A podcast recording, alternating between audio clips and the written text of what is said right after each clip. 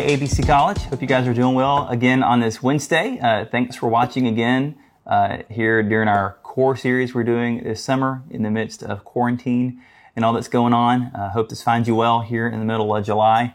Uh, no matter where you're at uh, here in Tuscaloosa, it's like a billion degrees, but it's beautiful, which is great. Um, but no matter where you're at, whether you're on the beach or you're somewhere where it's somehow cold and not hot right now, uh, we hope you guys are doing well and just glad you're here. Uh, but we're going to go and get right into our video again uh, this week. If you watched last week, you know that we talked about salvation and specifically what it means to get saved or to be saved. We use that phrase a lot in the church. And really throughout this entire series, we've been kind of tracing through, you know, what are the core teachings of the Bible and how do we respond to them? And last week, we talked about how to get saved or to be saved is to respond to what God has done for us. And really, we said that what it means to get saved or to be converted as a Christian uh, really means two things. Uh, on our side, we repent and believe in the gospel, the the good news of what Christ has done for us. That we repent, we turn from our sin, and that we believe in, we trust in, we rest in what Jesus has done for us. That's our side. But then we also talked about God's side and how in salvation in converting us, that God regenerates us. He breathes new spiritual life into us to where we're born again. And so that's, you know, in a very compact way, what we mean when we say we got saved. That we respond to the gospel by repenting and believing and, and God brought us new spiritual life through uh, regenerating us. We may not always use that phrase, but that's really what we mean. Well, this week we're going to continue this conversation uh, talking about you know, what really is salvation? Uh, there's lots of things we could say with this, uh, but we're going to kind of try to, you know, in a simple, maybe hopefully short way, really define what salvation uh, is.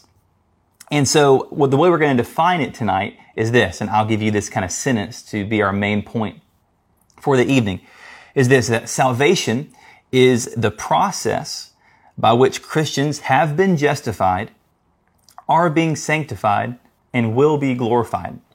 There's a past, present, and future tense to that, right? That we have been justified, that we are being sanctified, and that we will be glorified.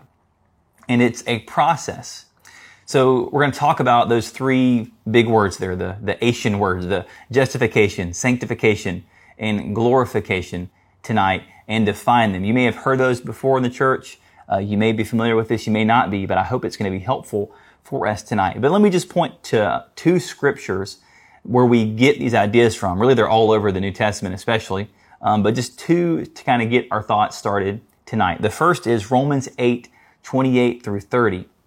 Paul says this. He says, And we know that for those who love God, all things work together for good, for those who are called according to his purpose.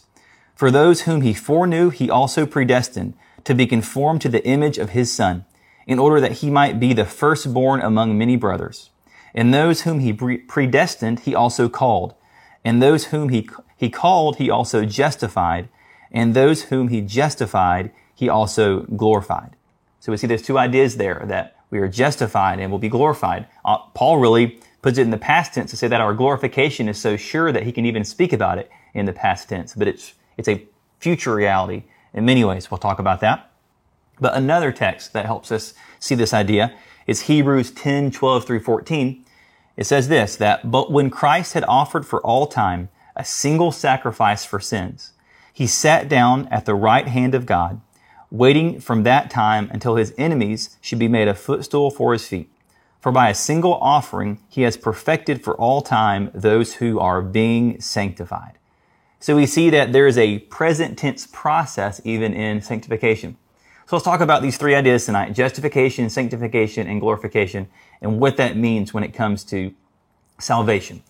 First, justification. Let me give you a definition. Uh, all three of our definitions are going to be from Wayne Grudem's theology textbook, uh, Systematic Theology, tonight.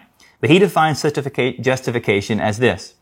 Justification is an instantaneous legal act of God in which he forgives us of our sins and thinks of Christ's righteousness as belonging to us and therefore we are now just or morally righteous in his sight. It's a great definition, But really, if you even do a word study on justification, you'll find in the Bible that the word justified actually comes from the same root word where we get righteous and righteousness. It's in the Greek, not in English. You wouldn't pick that up, but it does have that same root word. And this idea of justification is actually so central to the gospel. So much we've already talked about it even, but we want to revisit it for just a few minutes. But we know that on our own, like we've mentioned many times already in this series, that on our own, we stand unrighteous and condemned before God because of our rebellion, because of our sin. But God is full of mercy and he's full of compassion. So he steps in and brings us righteousness, not on our own, not through anything that we've done, but only through what Christ has done for us. And in doing so, he makes us justified in his sight. So let me give you really three quick things about justification that I think help it make it clear. Um, the first is this, is that the first thing about justification, that we are more than just innocent when we're justified. Let me start by giving you an illustration. Imagine you're in a courtroom and imagine you're standing before the bench of the judge and you're waiting to be sentenced to death for a crime that you've committed. And as the verdict is announced and as you're declared guilty, something shocking happens. That the judge actually rises from his place. He walks out to where you're seated and he tells the bailiff to release you. And as you stand there freed, in shock, you watch as the judge himself places your chains on himself and therefore takes your punishment and your penalty. You're set free because of the substitution of the judge on your behalf. And now, many times in salvation, we get this analogy kind of, or we make it fall short because we stop the analogy there. But in salvation, the way the Bible talks about it is so much even better because instead of just being released from your chains, the judge then leans over to you and he hands you his keys saying, I want you to possess everything that I own. My car, my house, my bank account, it's all yours now. And that's the idea that we see of justification. It's not just that we're declared innocent and not guilty anymore, but that we receive even the very righteousness and perfection of Jesus. And it's an amazing thing. Uh, R.C. Sproul, the theologian, loved to use this three circles analogy, not the three circles you maybe heard of for like sharing the gospel, but three circles for illustrating justification. I'll put the image here on the screen. So on the left side, you see what we can say what we are before we become a Christian. See the little negative signs there? Those are showing our sin, our guilt, our condemnation before God. Now, many people would say when we become a Christian, we move from that first circle simply to the second circle. See how that second circle has, you know, it's blank, it's empty? We'd say, yeah, okay, we're made innocent, we're made um, not guilty, we're made clean before God. And that's absolutely true. But that's really falling short of what it really means to be saved, to be justified. Really, justification is that third circle, that not only are we cleansed from our sin, but that we receive those plus signs, which is the positive aspect, the righteousness of Jesus. That we're not just cleansed and made neutral before God, but we're made clean sorry, we're made justified, we're made righteous before God's eyes. That when God looks at us, He doesn't see just a forgiven sinner, but He sees the righteousness, the perfection of Jesus. Sometimes we say that justification means that it's just as if I'd never sinned. You may have heard that before. And while that's not untrue, it falls short because it's not that we just haven't ever sinned but that it's also when we become justified, it's as if we've always lived perfectly and that we've been righteous and obedient like the Son of God himself has been for all eternity. That we receive that kind of righteousness, that we receive the perfection of Christ. It's so much better than simply being innocent. So that's the first thing. The second thing is we see the problem of justification. And that's a question that we've actually asked before, but it's helpful to talk about again, is how can a just God forgive guilty people? Well, if you look at Romans 3:25, Paul answers this for us. He says this, that God put forward Jesus as a propitiation by his blood to be received by faith. This was to show God's righteousness because in his divine forbearance he had passed over former sins. It was to show his righteousness at the present time so that he might be just and the justifier of the one who has faith in Jesus. Now we defined before that Propitiation is a sacrifice that takes away wrath. So Jesus' death for us took away God's wrath from for us. And all that's left now that God's wrath is taken away is his love for us. And here in this passage we saw, Paul says that God had been forgiving sins in the Old Testament through faith, people putting their faith in him, but yet no penalty had been paid yet for their sin. And that's why Jesus had to come and take on the wrath of God for us, so that he could die in our place, so that God could be just in punishing sin, but also he could be the justifier. He could be compassionate, loving, merciful, and also saving us from our sin. So uh, Christ on the cross is God being both the justifier and being just at the same time. That's how I just God can forgive guilty people. That's the second thing. Third thing is this. Well, how do we receive justification? We receive it by faith alone. We talked about this some last week, but it's important to remember when we're talking about this. Romans 5.1 would tell us that, therefore, since we have been justified by faith, we have peace with God through our Lord Jesus Christ.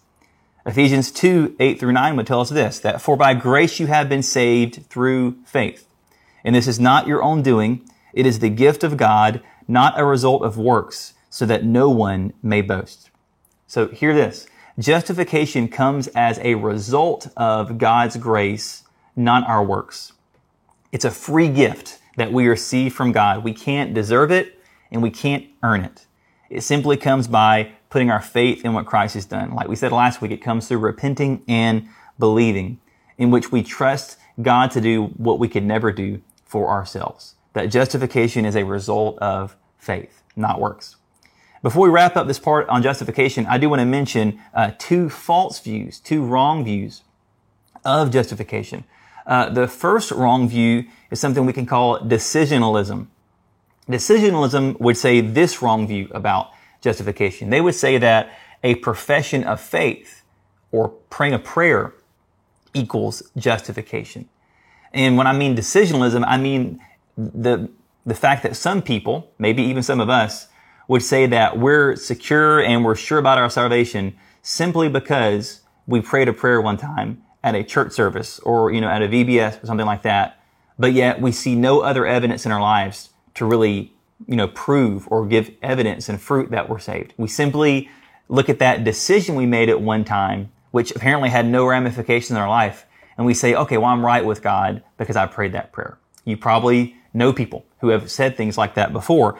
Let me just point out Ephesians 2.10. It's the verse right after what we just read a second ago. Just listen to how Paul talks about the results of salvation. He says in Ephesians 2.10, For we are his workmanship, created in Christ Jesus for what? For good works, which God prepared beforehand that we should walk in them.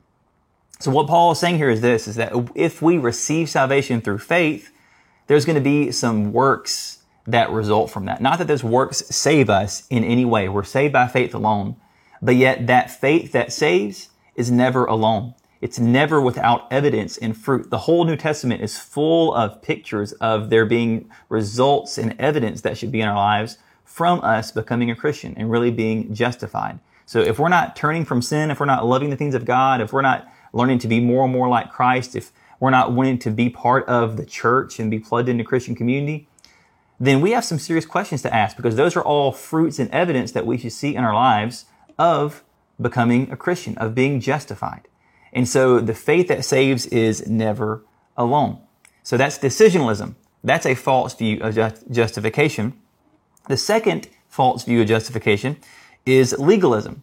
And legalism would say that justification is by faith, but our standing with God, our right standing with God, is by good works. That, yeah, we're justified by, by faith, but I stay in good standing with God based on what I do. And that's also completely wrong because, yet again, justification is not based on our performance at all, right? It's completely based on what Christ has done for us. The truth of the gospel is that there's no amount of good you can ever do to make God love you more no amount of bad you've ever done to make him love you less. It, doesn't work that way because it's all based on the, the work of Christ in your place. And legalism gets things wrong because legalism is seeking to achieve forgiveness from God and acceptance by God through obedience to God. And while obedience should result from our justification, from our faith, it in no way is going to earn it because we can never earn it on our own in the first place. All right. So that's justification. I think we've talked about that, you know, even in multiple weeks enough. So that's the first aspect, the first step of salvation is it's a past thing that God has done for us. That when you become a Christian, when you repent and believe, you are immediately justified before God in Christ. But then there's the second part of this. There's justification. There's also sanctification. Let me give you a definition of that. Uh, Wayne Grudem would define sanctification as a progressive work of both God and man that makes Christians more and more free from sin and more and more like Christ in their actual lives. God and his children cooperate in this work, both playing distinct roles. So notice in that definition how this is a process. It's not a past tense thing like justification is, but it's a process. And also it's something that Christians cooperate with God in doing. You know, while Christians can expect you know, growth in sanctification in their lives, or we do grow more and more like Christ, we got to remember this though, that we're never going to achieve perfection in this life until Christ returns. But in sanctification, our old way of life has been crucified with Christ, and the new way of life that we live, the new us, is made alive with Jesus, and we seek to grow in that. But the fact of sanctification is this, is that even though in justification we have been freed from the, the power of sin, we've been freed from the guilt of sin, we still haven't been freed from the presence of sin in our lives. Because in our bodies, still in on this earth, our bodies have indwelling sin that still remain in them. And as long as you and I are in our bodies, we're going to have to fight the old desires that we have from before salvation. And we're going to have to really cultivate new desires. We got to say no to sin and say yes to Christ. We have to die to sin and live for Jesus. And that's a daily process. But let me give you an illustration to kind of help drive this point home. Imagine for a moment you, you are an emancipated slave and you are free now from the tyranny of your former owner and master. And then you decide to start a new life as a, as a free man. Incredibly, there's actually a farm that's given to you. And it actually ends up being right beside your old master's farmland. So you begin to live your new life, yet every day your former slave owner starts calling across the fence to you and demands that you continue to submit to him even though you've been set free. Well, here's the thing. His voice may frighten you. His voice may even cause you to flinch sometimes based on your past. You know, you may even begin sometimes to obey him and I even recognize it sometimes. But here's the thing. You can stop because you can actually now turn and face your old master and say by the power of Jesus, no, you don't own me anymore. It's the same thing for us in sin, that sin does not own us anymore. We're not slaves to sin anymore. The presence of sin will still be there. We'll still be tempted. We'll still have to fight, but it doesn't define us anymore. That's the power of the pro, that's the power of justification that is now working itself out in our sanctification. Make sense? Let me give you three quick things about sanctification and we'll move on. Number one, like we said, sanctification is a process that even though we're no longer ruled by sin, and even though the power of sin is broken, the presence still remains in our lives while we're in our physical body. And sanctification is a process. And we're never going to be completely free from, from it in this life. But that doesn't mean that we don't do some hard work sometimes of trying to grow in our sanctification. Because it is a lot of work. It's a process. And the way that we even cooperate along with God in this is by simply having the discipline to say no to sin, but also having the spiritual disciplines to grow our hearts to love God more each day. Things like time in God's Word, things like prayer, things like being committed to Christian community, even things like fasting, and even taking time for silence and solitude. Those are all different ways that we can kill sin in our lives and we can grow more like Christ and we can grow more in this process of sanctification. But we have an active role to play. We can't just be passive and say, well, God, if He wants me to be like Jesus more, then He'll do it. No, He has given us so many means to grow in that way. Even though ultimately, in the end, He's the one that does it within us, we have to cooperate with Him. That's the way that He's designed this process, which is our second point, is that sanctification is cooperative. That God's role in sanctification is to give life and power in the Spirit. But our role is dependent discipline. Think about the way Romans 8:13 says it. Paul says there that we should put to death the deeds of the body, which implies an active role. You know, now God unites us with Christ in his death, burial, and resurrection, which therefore means that we can cooperate with them, but it still means that we have an active role to play. We even see this in Philippians 2, 12 and 13, where Paul says that you should work out your own salvation with fear and trembling, for it is God who works in you, both to will and to work for his good pleasure. In that we see both that we're working out our salvation and that God is working in us. There's a cooperation uh, involved in that. And there's lots of ways that we mentioned that we work that out through spiritual discipline, but it is a process.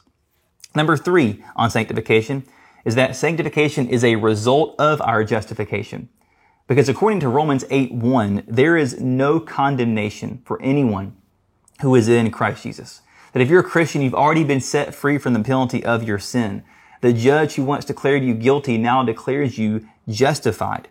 So Romans 8 for you then means that your sanctification process is not a way for you to earn your salvation and feel like you have to earn God's favor, but instead, sanctification for you is you walking in the new life that God has given you in the Spirit. It's a t- entirely new mindset that you take on once you become a Christian. So that's sanctification. But before we move on to glorification, the last step, I do want to mention one other aspect of salvation that we're, um, I wish we could spend a whole week talking about it, but for sake of time, we won't but that's adoption. We see this a lot in the Bible, but what does it mean to be adopted by God when we become a Christian? Well, Wayne Grudem defines it, defines it this way. He says, adoption is the work of God whereby he takes those who were not part of his family and he makes them his children, which is kind of just the definition of adoption anyway, just with God put in there as the adopter. But here's the thing. Before we were Christians, we were slaves to sin that we were owned by sin. You know, before we would lower our eyes in fear and shame before God. But now we can lift up our voices and cry out to Him that He is our Abba Father. He's no longer this distant ruler in the sky that we have dishonored, but instead He has now become our Heavenly Father who loves us, that we're His kids now. And if you really begin to think about that and live that out, it will have profound transformative power in your life when you begin to realize that God looks at you as His kid he loves you as his child, not just someone that he's tolerating. Uh, J.I. Packer even went as far to say that our understanding of Christianity cannot be better than our grasp of our adoption. That adoption is so central in our Christian lives to know that we're his kids, that God views us with the love and affection of a perfect father, and that we can rest in that. That even as we screw up and as we fall many times, that God celebrates even the small growth in our lives and He loves us too much to leave us there. He wants to continue to grow us to be more like Him because it's ultimately what's best for us, which is what any good father wants is the best for their kids. So that's adoption. Last thing is glorification. And we'll wrap up. Let me give you the definition of glorification. Glorification, by, according to Wayne Grudem, says that glorification is the final step in the application of redemption. It will happen when Christ returns and raises the bodies of all believers for all time who have died, reuniting them with their souls. He will also change the bodies of all believers who remain alive, thereby giving all believers at the same time perfect resurrection bodies like his own. So if justification is a past thing that's happened in our lives, if sanctification is a present thing in our lives where we are growing more like Christ, then glorification is therefore a future thing that is to come in our lives. And glorification is when Christ returns and we spend forever with God in the new heaven and new earth when we're glorified and made perfect. So let me give you a few thoughts about glorification. Glorification, first off, like we said, is in the future. It's when Christ returns. That when we're raised, when Jesus comes back again, whenever that is, we'll talk more about that in a couple of weeks. Not that I know when it is, but you know, we'll talk about ideas of when he'll come back. But when we're raised, when Christ returns, it's going to be the public vindication of the justification that Christ has already accomplished for us. Because right now, our justification doesn't match our sanctification. That we're perfectly righteous in Christ, but we're still broken and sinful right now, right? But on the day Christ comes back, we're going to be perfectly glorified.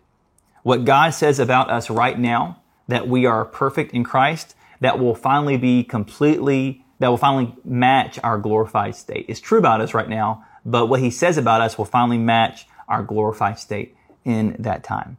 And when we're glorified, we will be, will be just as much like God as it is for any creature to be. That all Christians will be resurrected when Christ returns and will be given a glorified, perfected body. Now, there's lots of questions you have, and lots of questions I have about that, and we can't answer all of them. Uh, but you know, one question we can think about is what are our resurrected bodies going to be like? Well, the best answer to this, honestly, is just to go and read 1 Corinthians 15 and see what Paul says. But for sake of time and for you know being a little more, little more succinct, I will give you uh, a few points from 1 Corinthians 15 about our resurrection bodies. The first is this, that they'll be imperishable. That, you know, they, they won't grow weak. They won't uh, wear out one day.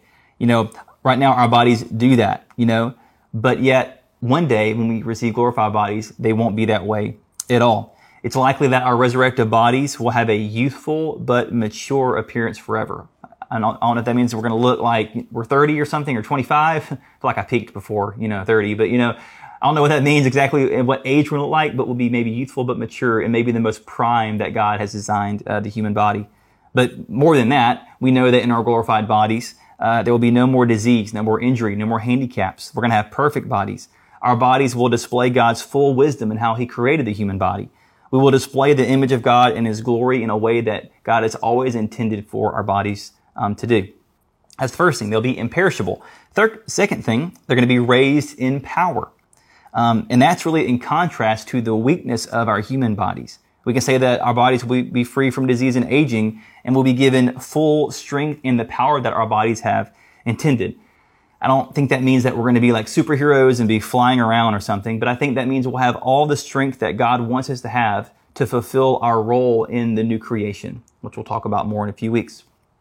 But there's another question, you know, what kind of continuity will there be between our present bodies and our future resurrected bodies? Like, will we, will we look the same when we're glorified or will we look different? You know, will, will they be completely new bodies or will they be renewed or a combination? You know, what, what's going on? Let me, let me give you just one verse that Paul says, or two verses in 1 Corinthians 15, verses 37 and 38. He says, And what you sow is not the body that is to be, but a bare kernel, perhaps of wheat or of some other grain. But God gives it a body as he has chosen, and to each kind of seed its own body. Now what Paul's saying here is this, is that we see that God's going to transform our bodies into glorious bodies, much like a seed starts, you know, as something so small and simple, but yet it grows into something so much greater, sometimes even very beautiful.